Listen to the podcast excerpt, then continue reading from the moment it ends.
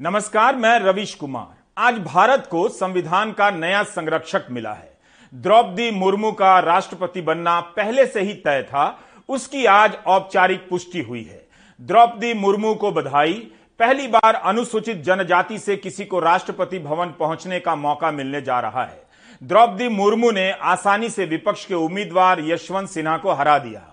ज़ाहिर है यह उम्मीदों का दिन है। इसलिए भी संविधान की संरक्षिका के सामने चुनौतियों का ज़िक्र बहुत ज़रूरी है। द्रौपदी मुर्मू इस मामले में भी पहली राष्ट्रपति होंगी, जिनका जन्म आज़ादी के बाद हुआ है। यह दृश्य यकीन दिलाता है कि किसी भी पद पर कोई भी पहुँच सकता है, किसी को कोई नहीं रोक सकता। यकीन केवल निजी मसला नहीं है, बल्कि संवैधानिक संस्थाओं को भी यह भरोसा दिलाना पड़ता है। कल ही सुप्रीम कोर्ट ने कहा कि हम पत्रकार को लिखने से कैसे रोक सकते हैं। इस बात का अध्ययन किया जा सकता है कि कितने अखबारों और चैनलों ने इस बात को महत्व दिया कि पत्रकारों को लिखने से रोका नहीं जा सकता। संविधान के प्रावधान तभी इस्तेमाल में आते हैं जब कोई उनका इस्तेमाल करता है। कहने के लिए तो कई सारे न्यूज़ चैनल हैं इस देश में और ढेर सारे न्यूज़ एंकर मगर रिपोर्टर कितने हैं, इसी एक सवाल से आपको जवाब मिल जाएगा कि लिखने से रोका नहीं जा सकता। मगर लिखने वाला कहाँ है? सारे चैनलों के कंटेंट एक ही थीम के आसपास नज़र आते हैं। 2014 के बाद गोदी मीडिया ने जिस तरह आज़ादी और अधिकार शब्द पर हमला किया, उनकी बात करने वालों को गद्दार और एंटी नेशनल की कैटेगरी में डाला। आज़ादी की बात करने वालों को आज़ादी गैंग कहा गया। हमें याद रखना चाहिए कि मीडिया की आज़ादी का मतलब मीडिया में ही सबके लिए एक समान नहीं है। आठ साल से इस देश में प्रधानमंत्री की एक भी खुली प्रेस कॉन्फ्रेंस नहीं हुई है। राष्ट्रपति का चुनाव हो गया, उम्मीदवारों में एक ही उम्मीदवार का इंटरव्यू छपता रहा। क्या गोदी मीडिया के किसी भी संपादक को यह बेचैनी हुई कि उम्मीदवार का इंटरव्यू होना चाहिए? ताकि उनकी बातों के बहाने जनता भी राष्ट्रपति चुनाव में हिस्सा ले सके। ऐसा लग रहा है कि यह चुनाव केवल विधायकों और सांसदों के बीच का मामला है। इस चुनाव में जनता के पास यही तो तरीका है कि वह उम्मीदवारों की कही गई बातों को लेकर बहस करे, विचार करे। सुप्रीम कोर्ट ने लिखने से मना नहीं किया है, लेकिन लिखने के लिए सवाल पूछना ज़रूरी है जिसे पत्रकारों ने बंद कर दिया है।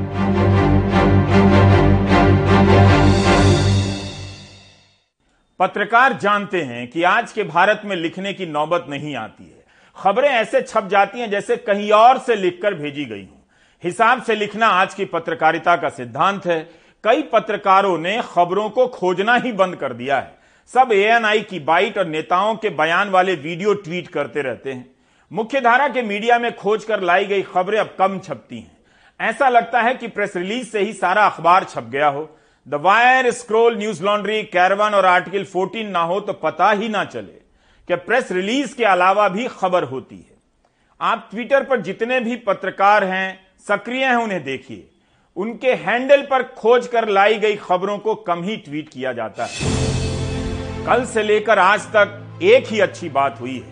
गोदी मीडिया के मालिक और संपादक पैदल चलकर सुप्रीम कोर्ट नहीं गए। क्या पता एक दिन चले भी जाएँ कि हम तो गोदी मीडिया हैं, हम तो लिखने पर रोक लगा चुके हैं। आपने यह रोक क्यों हटाई है? इससे गोदी मीडिया में गलत संदेश जा सकता है। हमारे एंकर सच लिखने बोलने लगेंगे तो दिक्कत होगी। हमारा मकसद चीख चीख कर प्रोपेगेंडा करना है। सवाल करने वालों को गद्दार बताना है। दो चार ही पत्रकार हैं जो चाहते हैं कि लिखने पर कोई रोक ना हो। बाकी तो सारे लिखने पर रोक के तहत ही पत्रकारिता कर रहे हैं और मज़े में कर रहे हैं। अगर गोदी मीडिया के एंकर सवाल करने लगेंगे तो देश के युवाओं को नफरत की घुट्टी कौन पिलाएगा? हमारी ही वजह से इस देश का युवा मुरझाया हुआ है। उसे बर्बादी में भी आनंद आता है। तभी तो किसी को फ़र्क नहीं पड़ता कि बिहार के मगध यूनिवर्सिटी के दो लाख छात्रों का रिज़ल्ट साल भर से अटका है। उनका जीवन बर्बाद हो रहा है। इसलिए फिर से विचार कीजिए और पत्रकारों को लिखने से मना कीजिए। प्राइम टाइम को आप इंस्टा के रील की तरह मत देखिए व्हील की तरह देखिए, एक चक्र की तरह देखेंगे तो राष्ट्रपति के चुनाव के महत्व को भी समझ पाएँगे। सुप्रीम कोर्ट ने जुबैर के मामले में कहा, पत्रकार को लिखने से नहीं रोक सकते, लेकिन सूचना प्रसारण मंत्री का एक बयान आज का दिलचस्प है। पिछले दो साल में हाईकोर्ट और सुप्रीम कोर्ट ने कई बार चैनलों के कार्यक्रमों के बारे में कहा है कि सांप्रदायिक जहर फैलाया जा रहा है। जब कोरोना को तबलीग जमात से जोड़ा गया, तब बॉम्बे हाईकोर्ट की टिप्पणी उठाकर देख लीजिए। जब एक चैनल पर यूपीएससी जिहाद चला, तब सुप्रीम कोर्ट की टिप्पणी देख लीजिए। क्या तब कानून या सूचना मंत्रालय ने कोई कार्यवाही की थी? इनके बारे में जानने का कोई प्रयास किया था? सर, ये भी जानना ज़रूरी है कौन फैक्ट चेकर है और कौन कौन दूसरी तरह के अपराध? फैक्ट चेक के पीछे रहकर कोई समाज में तनाव खड़ा करने का काम ना करे, ये भी करना बहुत आवश्यक है। और उनके खिलाफ अगर कोई, उनके खिलाफ अगर कोई शिकायत करता है तो कानून उसके लिए अपना काम करता है, जिसके ऊपर सर हमारा मंत्रालय सीधी कोई कार्रवाई नहीं करता। अलग अलग राज्यों में कानून व्यवस्था को देखने में वहाँ कानून काम करता है, सर। सूचना व प्रसारण मंत्रालय को पता है कि कौन समाज में तनाव फैला रहा है। अप्रैल माह में दिल्ली के जहांगीरपुरी मामले के कवरेज को लेकर सूचना व प्रसारण मंत्रालय की एक एडवाइजरी आई थी, जिसमें साफ़ कहा गया कि न्यूज़ चैनल सांप्रदायिक विद्वेष फैला रहे हैं। तब इन चैनलों का नाम क्यों नहीं लिखा गया उसमें? तब क्यों नहीं इनके बारे में जानना ज़रूरी समझा गया? आज सूचना प्रसारण मंत्री अनुराग ठाकुर ने राज्यसभा में एक लिखित जवाब दिया है कि देश में कितनी बार इंटरनेट बंद किए जाते हैं। इसका डेटा केंद्र सरकार नहीं रखती है, डिजिटल इंडिया है। राष्ट्रपति पद के लिए द्रौपदी मुर्मू का चुना जाना सारे देश के साथ साथ आदिवासी समाज के इन लोगों के लिए भी बड़ी खबर होगी। पाँच साल तक इन्हें जेल में रखने के बाद इन सभी 113 लोगों को रिहा किया गया है। एक की मौत जेल में ही 121 लोगों पर माओवादी संगठनों से संबंध होने के आरोप में यूएपीए की धाराएँ लगाई गई। इतनी संख्या में आदिवासी जमात के लोगों को उठाकर पाँच साल के लिए जेल में बंद कर दिया जाता है। छत्तीसगढ़ हाईकोर्ट एनआईए कोर्ट से जमानत नहीं मिलती है। पिछले हफ़्ते एनआईए कोर्ट ने इन सभी को बरी कर दिया क्योंकि सबूत नहीं मिले। 2017 में छत्तीसगढ़ के सुकमा ज़िले में सीआरपीएफ के 25 जवानों की हत्या हो गई थी। इसके आरोप में छह गाँवों के 121 आदिवासी लोगों को गिरफ़्तार कर लिया गया था। इनमें से 15 आरोपियों ने बताया है कि पुलिस ने कभी उनका बयान तक नहीं लिया। और वे जेल में पाँच साल सड़ाए गए। ये हाल इस देश में जाँच का है। जवानों को भी इंसाफ नहीं मिला और बेकसूर आदिवासियों के साथ नाइंसाफी हो गई। यह कोई पहली घटना नहीं है ऐसी अनेक घटनाएँ आपको मिल जाएँगी। उम्मीद है पाँच साल बाद रिहा हुए ये बेकसूर आदिवासी भी आज द्रौपदी मुर्मू के राष्ट्रपति चुने जाने पर राहत और खुशियों के जश्न में शामिल होंगे। यह कोई रहस्य नहीं है कि तथा कथित नेशनल मीडिया आदिवासी क्षेत्रों की खबरों को कितना छापता या दिखाता है। सिर्फ़ यही नहीं, उनके जंगलों और जीवन को कैसे विकास का कच्चा माल समझता है। द्रौपदी मुर्मू के चुनाव ने एक मौका तो दिया ही है कि उनकी जीत के बहाने आदिवासी इलाकों की खबरों पर बात होगी। उनका राष्ट्रपति बनना इसलिए भी महत्वपूर्ण है। आदिवासी समाज के किसी भी नौजवान को माओवादी घोषित कर देना कितना आसान हो जाता है।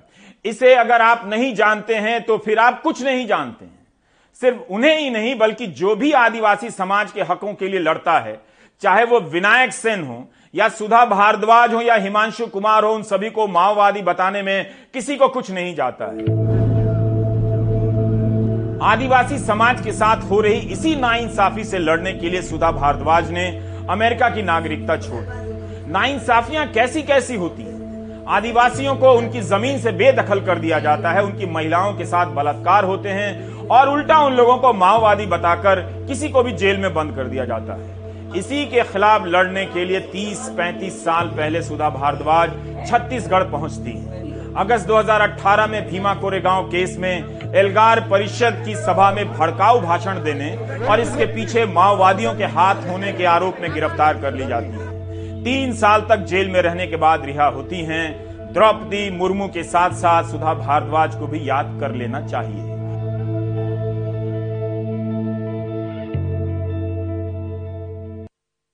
आदिवासी को माओवादी बता देना, उनकी बात करने वालों को माओवादी बता देना, यह मुख्य धारा और सिस्टम की सोच का हिस्सा है।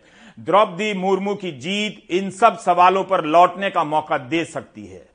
उम्मीद की जानी चाहिए कि उनके राष्ट्रपति बनने पर आदिवासी समाज को देखने का नज़रिया समाज और सिस्टम के भीतर भी बदलेगा। 2015 में झारखंड की राज्यपाल बनाई गई थी। हेमंत सोरेन दिसंबर 2019 में मुख्यमंत्री बने। उसके पहले जब बीजेपी की सरकार थी, तब राज्यपाल के रूप में द्रौपदी मुर्मू ने किस तरह की भूमिका निभाई, इसकी एक झलक पुरानी रिपोर्ट से मिलती है। हमने केवल प्रभात खबर में छपी खबरों का चयन किया है। 30 अगस्त 2017 की यह खबर देखिए, मैं गवर्नर विद द डिफरेंस हूँ यह कहती हैं। मैं समाज के अंतिम व्यक्ति की समस्या से द्रवित हो जाती हूँ। यही कारण है कि मैं अस्पताल व छोटे छोटे स्कूलों का दौरा करती हूँ और बच्चों को मोटिवेट करती हूँ। यह खबर 5 जुलाई 2018 की है। राज्यपाल द्रौपदी मुर्मू ने कहा है कि भूमि अधिग्रहण बिल को लेकर ठीक से पढ़ लीजिए। आदिवासियों की ज़मीन लेने जैसी कोई बात नहीं इसमें शेड्यूल एरिया को टच नहीं किया गया है। आप जानते हैं कि झारखंड में अधिग्रहण बिल के खिलाफ बहुत विरोध हुआ था। तीन अप्रैल 2018 की खबर भी महत्वपूर्ण है। तब झारखंड में पत्थलगढ़ी आंदोलन चल रहा था। गाँव के आदिवासी अपनी ज़मीन पर अपना हक मांग रहे थे। सरकारी योजनाओं का विरोध कर रहे थे। कह रहे थे कि अनुसूचित क्षेत्र में कोई भी काम राज्यपाल की अनुमति से ही होगा और इन कामों को राज्यपाल ने अनुमति नहीं दी।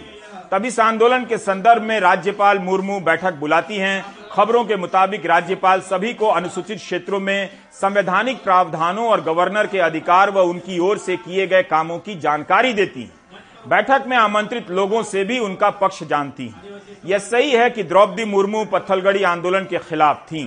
राष्ट्रीयता के खिलाफ मानती थीं, लेकिन आदिवासी राज्यपाल के रूप में उनकी जवाबदेही दूसरे राज्यपालों से ज़्यादा है इसे लेकर सक्रिय नज़र आती हैं।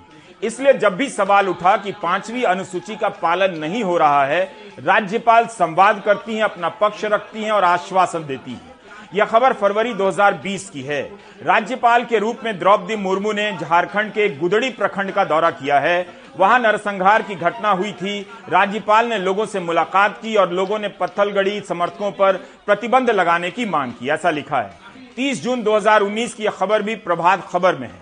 महान क्रांतिकारी सिदो कान्हू की प्रतिमा पर माल्यार्पण करने के बाद द्रौपदी मुर्मू कहती हैं कि हूल के इतिहास को फिर से लिखे जाने की ज़रूरत है। अठारह के पहले की इस क्रांति को पूरे देश में याद किया जाना चाहिए। यह खबर सितंबर 2018 की है। इसके मुताबिक राज्यपाल द्रौपदी मुर्मू ने राजधानी सहित राज्य में बिगड़ रही विधि व्यवस्था से नाराज़ होकर राज्य के डीजीपी को तलब किया है। उसके बाद डीजीपी आदेश देते हैं कि यौन शोषण के मामले में एसएसपी 30 दिनों में जाँच पूरी करें और 45 दिनों में चार्जशीट दायर करें। अप्रैल 2018 में एक फ्लाईओवर के निर्माण के लिए राजभवन की ज़मीन देने से इनकार कर देती हैं। ये सभी खबरें तब की हैं जब झारखंड में बीजेपी की सरकार हुआ करती थी।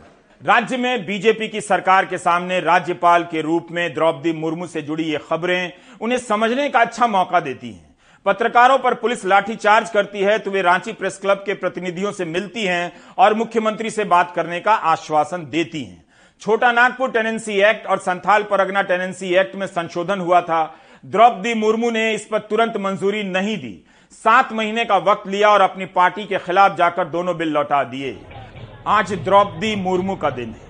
उनकी जीत ऐतिहासिक है, लेकिन आज का ही दिन यह जानने का है कि राज्यपाल के रूप में वे कैसी प्रशासक रही हैं?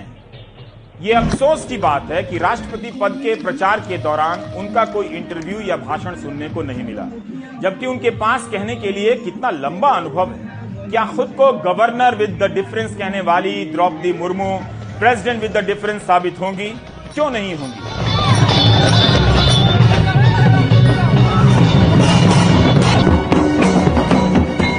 प्रणब मुखर्जी काफ़ी अनुभवी राजनेता थे। उनका अनुभव व्यापक था। उनके राष्ट्रपति बनने पर सभी को बहुत विश्वास था।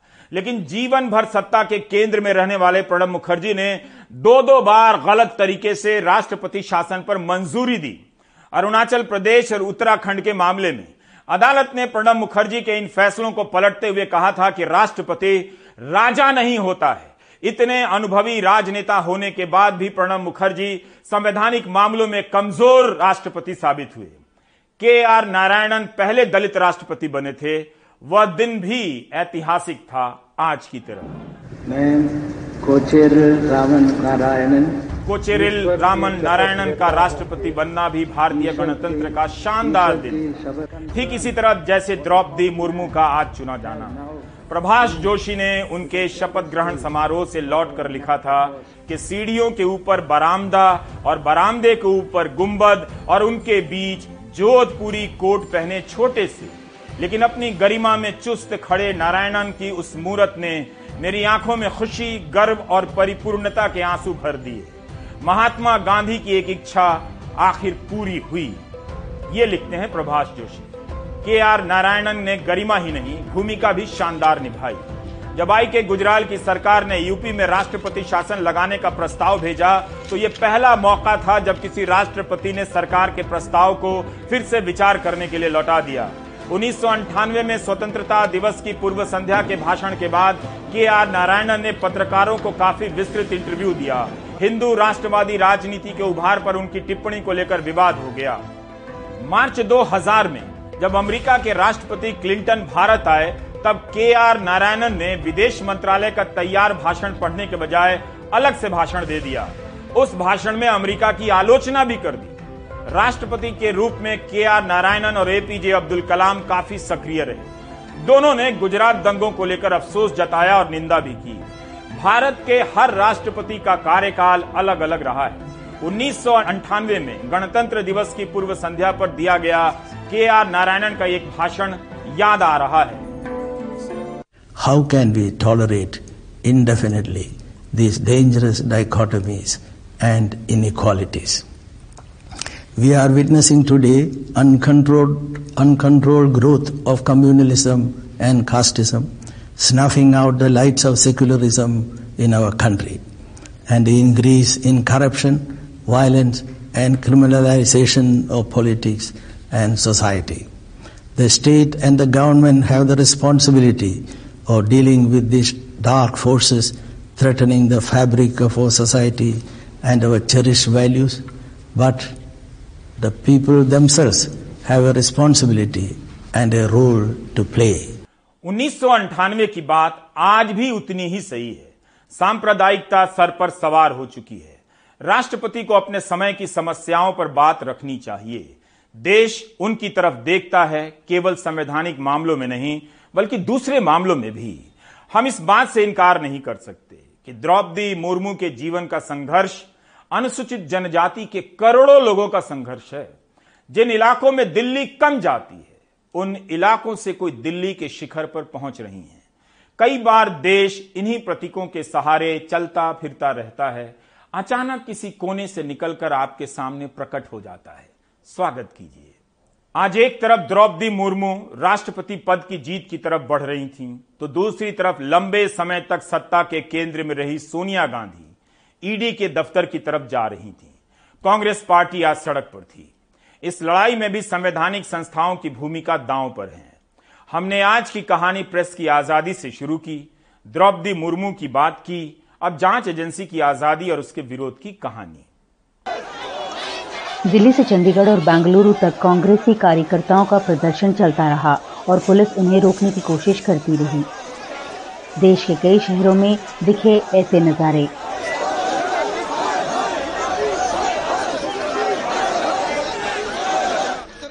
सोनिया गांधी से ईडी की पूछताछ को कांग्रेस ने एजेंसियों का दुरुपयोग बताया।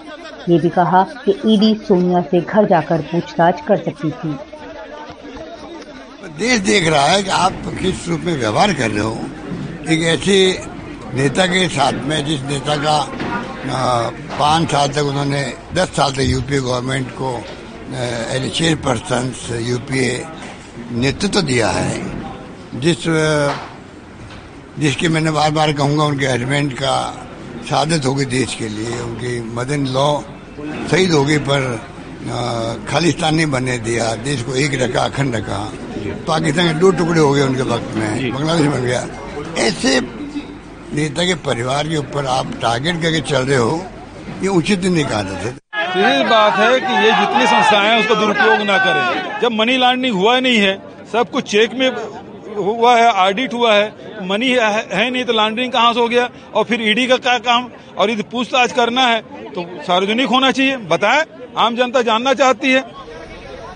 सोनिया गांधी से ईडी दफ्तर में तीन घंटे पूछताछ चली। इस दौरान उनके साथ प्रियंका गांधी भी रहीं। ईडी ने पूछताछ के लिए व्यापक तैयारी की थी। अतिरिक्त निदेशक के नेतृत्व में पाँच अफसरों ने उनसे पूछताछ की। सभी का टीकाकरण हो चुका था और सब मास्क में थे। सोनिया गांधी से तीन स्तरों में सवाल जवाब हुए। पहले निजी ब्यौरे लिए गए, फिर यंग इंडिया और एजीएल के रिश्तों पर सवाल हुए। और कांग्रेस के साथ इन कंपनियों के रिश्ते पर पूछताछ की गई। कांग्रेस प्रेसिडेंट की ओर से एक निवेदन गया है कि अगर कुछ सवाल बाकी हैं तो सोमवार को पूछताछ करें वो जाने के लिए तैयार है। कांग्रेस की कोशिश इस पूरे मामले को राजनीतिक स्तर पर निपटने की है। संसद से सड़क तक उसके लोग प्रदर्शन करते रहे। आज की उनसे जो पूछताछ है वो पूरी हो गई है और ईडी का कह रहा है कि अब वो एग्जामिन कर रहा है कि क्या जो नेक्स्ट राउंड ऑफ़ क्वेश्चनिंग है, वो ईमेल के ज़रिए वो कर सकती है या नहीं। नई दिल्ली से कैमरा पर्सन मोहम्मद मुरसलीन के साथ नीता शर्मा एनडीटीवी इंडिया के लिए। कांग्रेस पार्टी संवैधानिक संस्थाओं को मिटने से रोकने के लिए सड़क पर थी। तो बीजेपी दिखाना चाहती थी कि संवैधानिक संस्थाएँ पूरी तरह सुरक्षित हैं। उन पर अभी भी आम आदमी की पकड़ है। बीजेपी ने द्रौपदी मुर्मू की जीत का जश्न मनाने के लिए व्यापक तैयारियाँ की हैं। इसका नाम अभिनंदन यात्रा दिया गया है, परिमल की रिपोर्ट। फ़िलहाल हम पंडित पंत मार्ग पर हैं, जहाँ पे दिल्ली बीजेपी का दफ्तर है और यह अभिनंदन यात्रा आरंभ हो गई है। जो यहाँ से चलकर राजपथ तक जाएगी। और यहाँ पे बहुत सारे जो बीजेपी से जुड़े नेता हैं और सांसद हैं, वो फ़िलहाल यहाँ पर मौजूद हैं, जो इस यात्रा में शामिल हैं। अभिनंदन यात्रा का नाम दिया गया है। और अलग अलग तरीके का रंग दिखेगा आपको यहाँ पर। क्योंकि यहाँ पे देखिए लोग नज़र आएँगे और आगे भी अगर आपको दिखाएँ तो देखिए कि भारत के झंडे के साथ साथ बीजेपी का जगह जगह आपको नज़र आएगा। और यहाँ पे मीडिया की गाड़ी का भी एक इंतज़ाम किया गया है। ये ढोल नगाड़ों का इंतज़ाम भी यहाँ पर है। जो आप देख सकते हैं सीधे तौर पर।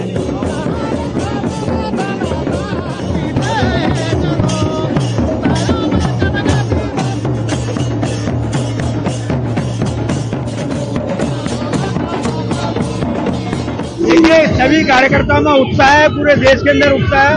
देश में पहली बार एक आदिवासी महिला समुदाय से देश की प्रथम नागरिक बन रही है। निश्चित रूप से पूरे देश में उल्लास है और ये एक ऐतिहासिक घटना है।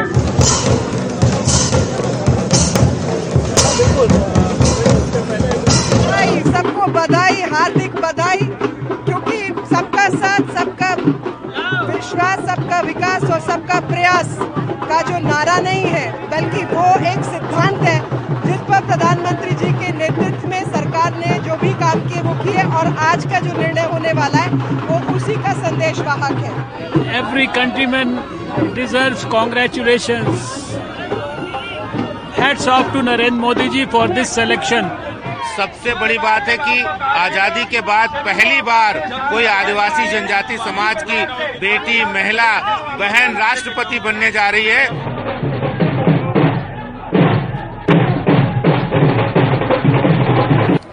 हम इस वक्त द्रौपदी मुर्मू के यहाँ पर हैं और आप ये तस्वीर देख सकते हैं जिसमें लिखा हुआ है, अभिनंदन नव निर्वाचित माननीय राष्ट्रपति श्रीमती द्रौपदी मुर्मू। और आपको पीछे नज़र आएँगे केंद्र सरकार के तमाम मंत्री निरंजन ज्योति, केंद्रीय कृषि मंत्री नरेंद्र सिंह आपको नज़र आएँगे और प्रधानमंत्री मोदी जैसे ही द्रौपदी मुर्मू जी जीती, तुरंत प्रधानमंत्री मोदी यहाँ पर पहुँचे लगभग सवा सात बजे और लगभग आधे घंटे वो यहाँ पर रहे, उन्होंने बधाई दी।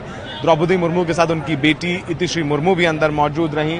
और उसके बाद पूरा जो पूरी कैबिनेट है केंद्र सरकार की, वो यहाँ पर द्रौपदी मुर्मू जी को बधाई देने पहुँची और और सबसे अच्छी बात आज ये रही कि यहाँ पर जब तक, जब से काउंटिंग शुरू हुई है, द्रौपदी मुर्मू जी के घर पर सांस्कृतिक कार्यक्रम लगातार चलते रहे। ट्राइबल नृत्य, जनजातीय नृत्य, चाहे वो उत्तर पूर्व के ट्राइबल्स रहे हो, यहाँ पर पहुँचे, उड़ीसा के ट्राइबल्स पहुँचे और लगातार यहाँ पर लोक कलाकार अपनी प्रस्तुति देते रहे और आप देखेंगे यहाँ पर आपको नज़र आएँगे निरंजन ज्योति नज़र आ रही होंगी, जो सांसद हैं और बधाई देने यहाँ पर लगातार अब तांता लगा हुआ है द्रौपदी मुर्मू की और हो भी क्यों ना ट्राइबल, पहली ट्राइबल महिला हैं जो देश की राष्ट्रपति बनी है। और सबसे बड़ी बात यह है कि बहुत सारे गैर एनडीए दलों ने भी जिस तरीके से समर्थन दिया है, साफ़ तौर पर जो बीजेपी की स्ट्रैटेजी थी, एक ट्राइबल महिला को उम्मीदवार बनाया जाए तो वो कामयाब हो गई, चाहे वो शिवसेना हो जिनका गठबंधन रहा बीजेपी के माफ़ कीजिएगा कांग्रेस के साथ में एनसीपी के साथ उन्होंने समर्थन दिया। इसके अलावा चाहे वो बीजेडी हो क्योंकि उड़ीसा से हैं जनता दल एस सबने काफ़ी दल थे जो उन्होंने समर्थन दिए और यही वजह है कि बहुत आ, आ, बड़े मार्जिन से द्रौपदी मुर्मू जीती हैं। तो यहाँ पर लगातार मिठाइयाँ बच रही हैं ढोल बज रहे हैं खुशी की लहर और सबका यही कहना है कि देश को राष्ट्रपति तो मिला और इस बार जो ट्राइबल राष्ट्रपति मिला है वो कहीं ना कहीं इस खुशी में चार चाँद लगा रहा है। इसके अलावा 24 तारीख को जो देश के राष्ट्रपति हैं अभी रामनाथ कोविंद उनका कार्यकाल खत्म हो रहा है और 25 तारीख को जो प्रेसिडेंट इलेक्ट हैं द्रौपदी मुर्मू वो शपथ लेंगी। तब तक वो इसी घर में रहेंगी उमा शंकर लेन में और यहाँ पर आप देखेंगे लगातार जो मंत्री हैं वो पहुँच रहे हैं और अपनी बधाई दे रहे हैं द्रौपदी मुर्मू जी को। और द्रौपदी मुर्मू जी अंदर मौजूद है। प्रधानमंत्री मोदी यहाँ पर पहुँचे और अभी भी चूँकि सबसे बड़ी बात ये भी है कि जिस तरीके से देखिए आप ये सब ट्राइब सब ये सब लोक कलाकार हैं जो उड़ीसा से आए हैं और अंदर एक झलक पाने के लिए अभी भी देखिए कितने लोग हैं जो अंदर आना चाह रहे हैं। बधाई देने के लिए अर्जुन राम वेगवाल आपको नज़र आएँगे। मंत्री हैं पीयूष गोयल आपको नज़र आएँगे। केंद्र में मंत्री हैं और ये यहाँ पर तमाम मंत्रीगण हैं जो पहुँच रहे हैं अपनी बधाई देने के लिए। कॉल ऑन कर रहे हैं राष्ट्रपति को और तांता लगा हुआ है। आम लोग भी यहाँ पर पहुँच रहे हैं आम कार्यकर्ता पहुँच रहे हैं कि वो किसी तरीके से बधाई दे पाए। ज़्यादातर लोग यहाँ पर उड़ीसा से पहुँच रहे हैं। तो आ, आप देखें यहाँ पर आ, आपको रंग बिरंगी सांस्कृतिक कपड़े पहने हुए लोग कलाकार नज़र आएँगे और समझ में आता है कि नहीं ये वाकई द्रौपदी मुर्मू का घर है। बड़ी बड़ी खबरों के शोर में हर बड़ी खबर छोटी हो जाती है। खबरों की उम्र ही नहीं होती मगर कुछ खबरों की पीढ़ियाँ होती हैं। ये वैसी खबरें हैं जिनके पूर्वज होते हैं, जिनके नाना नानी होते हैं और नाती पोते भी होते हैं। पोती भी कह सकता था, लेकिन ऐसी खबरों में पोतों की ही करतूतें ज़्यादा होती हैं। तो आज हम आपको मिलाते हैं ऐसी ही खबरों की पीढ़ी से। तो आरोप लगाने के अगले दिन तक क्या हुआ कि नमामि गंगे प्रोजेक्ट में भयंकर करप्शन चल रहा है? क्या ईडी के अधिकारी नाव से लखनऊ गए? और माँ गंगा को पवित्र बनाने के काम में भ्रष्टाचार करने वालों को धरने पकड़ने लगे। जल शक्ति मंत्री दिनेश खटीक ने करप्शन का आरोप लगाया है। वह भी नमामि गंगे में। दिनेश खटीक ने बीजेपी के राष्ट्रीय अध्यक्ष जेपी नड्डा से मुलाकात की और लखनऊ लौट गए। लेकिन नमामि गंगे को लेकर जो आरोप लगाए गए हैं, उनका क्या हुआ? जिस दिन एक आदिवासी महिला के शिखर पर पहुँचने का जश्न मनाया जा रहा है, उससे एक दिन पहले दलित मंत्री आरोप लगाते हैं कि अफसर उनकी नहीं सुनते दलित समाज से होने के कारण उनकी कोई हैसियत नहीं। है आज भी बीजेपी के एक और दलित विधायक का पत्र वायरल हुआ है। अभी भी देश के राष्ट्रपति के पद पर रामनाथ कोविंद जी ही हैं। दलित समाज से आते हैं। राष्ट्रपति अगर संविधान के संरक्षक हैं तो गंगा भारतीय संस्कृति की नमामि गंगे को लेकर कोई पहली बार भ्रष्टाचार के आरोप नहीं लगे। गंगा सफ़ाई अभियान से जुड़ी खबरों का एक भरा पूरा खानदान है। उन सबको निकालकर एक जगह रखेंगे तो आप देख पाएँगे कि गंगा के नाम पर क्या क्या होता आया है। 2018 में प्रोफेसर जीडी अग्रवाल यानी स्वामी सानंद ने गंगा में खनन को रोकने के लिए 111 दिनों तक अनशन किया। एक दिन उनकी मौत हो गई। प्रोफेसर जीडी अग्रवाल ने राजनेताओं को गंगा का मुद्दा समझाया। पत्रकारों को बताया। लेकिन जब उनकी मौत हुई तो केवल चौवन लोगों को अंतिम दर्शन करने की इजाज़त दी गई। अनशन के दौरान प्रोफेसर जीडी अग्रवाल ने प्रधानमंत्री मोदी को तीन तीन पत्र लिखे। वे प्रधानमंत्री से उम्र में बड़े होने के नाते उन्हें तुम कहकर संबोधित करते थे। 24 फरवरी और 13 जून को पत्र लिखकर बता दिया कि गंगा को लेकर उनकी मांगे नहीं मानी गई तो वे 22 जून से उपवास पर बैठेंगे। ये 2018 की बात है और प्राण त्याग देंगे। उन्होंने गंगा के लिए प्राण त्याग दिया। अपने आखिरी पत्र में जीडी अग्रवाल ने लिखा था, मुझे आपसे उम्मीद थी कि आप गंगा जी के लिए दो कदम आगे बढ़ते हुए विशेष प्रयास करेंगे, लेकिन आपने आगे आते हुए गंगा पर अलग से मंत्रालय बनाया था। लेकिन पिछले चार वर्षों में आपकी सरकार द्वारा किए गए सभी कार्य गंगा जी के लिए लाभकारी नहीं रहे। लेकिन उनके स्थान पर केवल कॉरपोरेट क्षेत्र और व्यावसायिक घरानों का लाभ देखने को मिला। अब तक आपने केवल गंगा जी से लाभ अर्जित करने के मुद्दे पर सोचा है। गंगा जी के संबंध में आपकी सभी परियोजनाओं से धारणा बनती है कि आप गंगा जी को कुछ नहीं दे रहे हैं। राजनीति में प्रतीक बहुत ज़रूरी है। माँ गंगा को भी चुनावी प्रतीक बनाया गया। भावुकता की धारा पैदा की गई। दलित राष्ट्रपति और आदिवासी राष्ट्रपति। इन प्रतीकों को आप यूँ ही खारिज नहीं कर सकते हैं। ये भी ना हो तो सारा भरोसा ही टूट जाएगा। लेकिन उन सवालों को निकालकर सामने रखिए, जिन्हें उठाने से आपको डरा दिया गया है, जिसके लिए सुप्रीम कोर्ट को कहना पड़ता है कि हम पत्रकार को लिखने से कैसे रोक सकते हैं। अब ब्रेक ले लीजिए।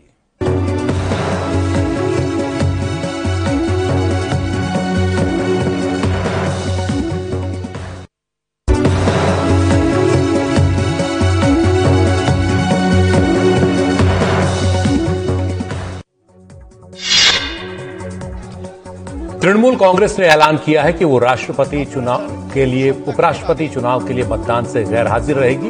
दार्जिलिंग में पश्चिम बंगाल की मुख्यमंत्री ममता बनर्जी, असम के मुख्यमंत्री हिमंत बिस्व शर्मा और एनडीए के उपराष्ट्रपति पद के उम्मीदवार जगदीप धनखड़ के बीच हुई बैठक के बाद तृणमूल कांग्रेस ने ये ऐलान किया। 6 अगस्त को उपराष्ट्रपति पद के लिए मतदान होना है, जिसमें जगदीप धनखड़ के खिलाफ विपक्ष ने कांग्रेस की वरिष्ठ नेता रही मार्गरेट अल्वा को खड़ा किया है।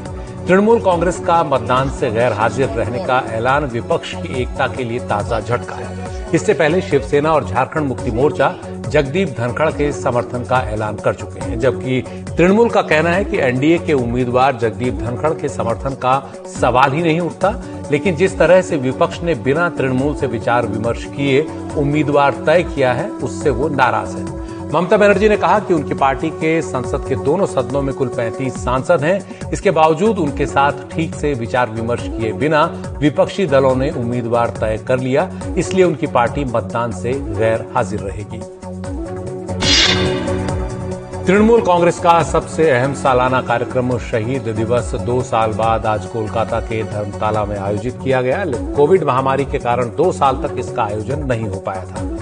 भारी बारिश के बावजूद लाखों की तादाद में तृणमूल कांग्रेस के नेता और कार्यकर्ता शहीद दिवस कार्यक्रम में शामिल हुए। तृणमूल कांग्रेस इस आयोजन में पश्चिम बंगाल युवा कांग्रेस के उन कार्यकर्ताओं को याद करती है, जिन्होंने 21 जुलाई उन्नीस सौ तिरानवे में कोलकाता में आयोजित एक रैली में पश्चिम बंगाल पुलिस की फायरिंग में अपनी जान गंवाई थी। ममता बनर्जी इस रैली का नेतृत्व कर रही थी और उस दौर में पश्चिम बंगाल में लेफ़्ट फ्रंट का राज था। उस घटना को ममता बनर्जी के राजनीतिक करियर में एक टर्निंग पॉइंट माना जाता है। ममता बनर्जी शहीद दिवस पर अपनी पार्टी के लिए अगले एक साल का रोड मैप का खाका पेश रोड मैप पेश करती है। भारत ने कहा है कि राष्ट्रीय सुरक्षा पर असर डालने वाली सभी गतिविधियों पर उसकी करीबी निगाह है। सरकार की प्रतिक्रिया एनडीटीवी की उस खबर के बाद आई, जिसमें सैटेलाइट की ताज़ा तस्वीरों के आधार पर यह बताया गया था कि डोकलाम पठार से 9 किलोमीटर पूर्व चीन एक गाँव पूरी तरह बसा चुका है और दो अन्य गाँव बसाने की तैयारी है। डोकलाम में ही 2017 में भारत और चीन की सेनाएँ कई महीने तक आमने सामने डटी रही थी। विदेश मंत्रालय के प्रवक्ता अरिंदम बागची ने कहा कि आश्वस्त रहिए, सरकार भारत की सुरक्षा पर असर डालने डालने वाली सभी गतिविधियों पर लगातार निगाह बनाए हुए है और सुरक्षा के लिए सभी ज़रूरी कदम उठा रही है। एनडीटीवी ने अपनी खबर में बताया था कि भूटान की सीमा के अंदर चीन ने पांगड़ा नाम का एक गाँव बसा दिया है। चीन की कोशिश सामरिक रूप से अहम उस पहाड़ी पर पहुँच बनाने की है, जहाँ से भारत का सिलीगुड़ी कॉरिडोर उसकी सीधी नज़र में आ जाए। 2017 में चीन की इसी साजिश को भारत ने डोकलाम में नाकाम किया था। दिल्ली के मुख्यमंत्री अरविंद केजरीवाल ने ऐलान किया है कि लेफ्टिनेंट गवर्नर की रोक के बावजूद वो सिंगापुर के दौरे पर जाएँगे। लेफ्टिनेंट गवर्नर विनय कुमार सक्सेना ने केजरीवाल के सिंगापुर दौरे को इस आधार पर मंजूरी नहीं दी है कि ये मेयरों का कार्यक्रम है और मुख्यमंत्री को इसमें नहीं जाना चाहिए। केजरीवाल ने कहा कि वो इससे असहमत हैं और जिस तर्क के आधार पर उन्हें रोका जा रहा है, उस तर्क से प्रधानमंत्री भी विदेश में कहीं नहीं जा पाएँगे। अरविंद केजरीवाल को सिंगापुर के हाई कमिश्नर ने वर्ल्ड सिटीज़ समिट में शामिल होने का न्यौता दिया है और केजरीवाल दिल्ली मॉडल को पेश करने के लिए वहाँ जाने की तैयारी कर चुके हैं। केजरीवाल ने कहा है कि ऐसे अहम मंच पर जाने से मुख्यमंत्री को रोकना देश के हितों के खिलाफ होगा। लेफ्टिनेंट गवर्नर गवर्नर की मंजूरी न मिलने पर केजरीवाल ने राजनीतिक मंजूरी के लिए अब विदेश मंत्रालय को पत्र लिखा है। रिश्वतखोरी का आरोप लगाते हुए कॉन्ट्रैक्टर की खुदकुशी के मामले में फंसे कर्नाटक बीजेपी के वरिष्ठ नेता के एस ईश्वरप्पा को पुलिस ने क्लीन चिट दे दी है। कॉन्ट्रैक्टर ने अपनी खुदकुशी के लिए ईश्वरप्पा को जिम्मेदार बताया था। उनके परिवार ने भी यह आरोप दोहराया था। इस मामले के तूल पकड़ने के बाद बीजेपी आलाकमान के दखल पर ईश्वरप्पा को राज्य के पंचायती राज मंत्री पद से इस्तीफा देना पड़ा था। लेकिन क्लीन चिट मिलने के बाद ईश्वरप्पा खुश हैं और अपनी बेगुनाह होने की दलील दे रहे हैं। उधर विपक्ष का कहना है कि राज्य में बीजेपी की ही सरकार है और पुलिस ने सरकार के दबाव में ईश्वरप्पा को क्लीन चिट दी है। कांग्रेस के नेता डी के शिव कुमार ने कहा कि कर्नाटक के मुख्यमंत्री और वरिष्ठ मुंबई और वरिष्ठ नेता येदियुरप्पा शुरू से ही ईश्वरप्पा को निर्दोष बता रहे हैं और उनके ही दबाव में पुलिस ने उन्हें क्लीन चिट दी है। आप देख रहे थे प्राइम टाइम, नमस्कार।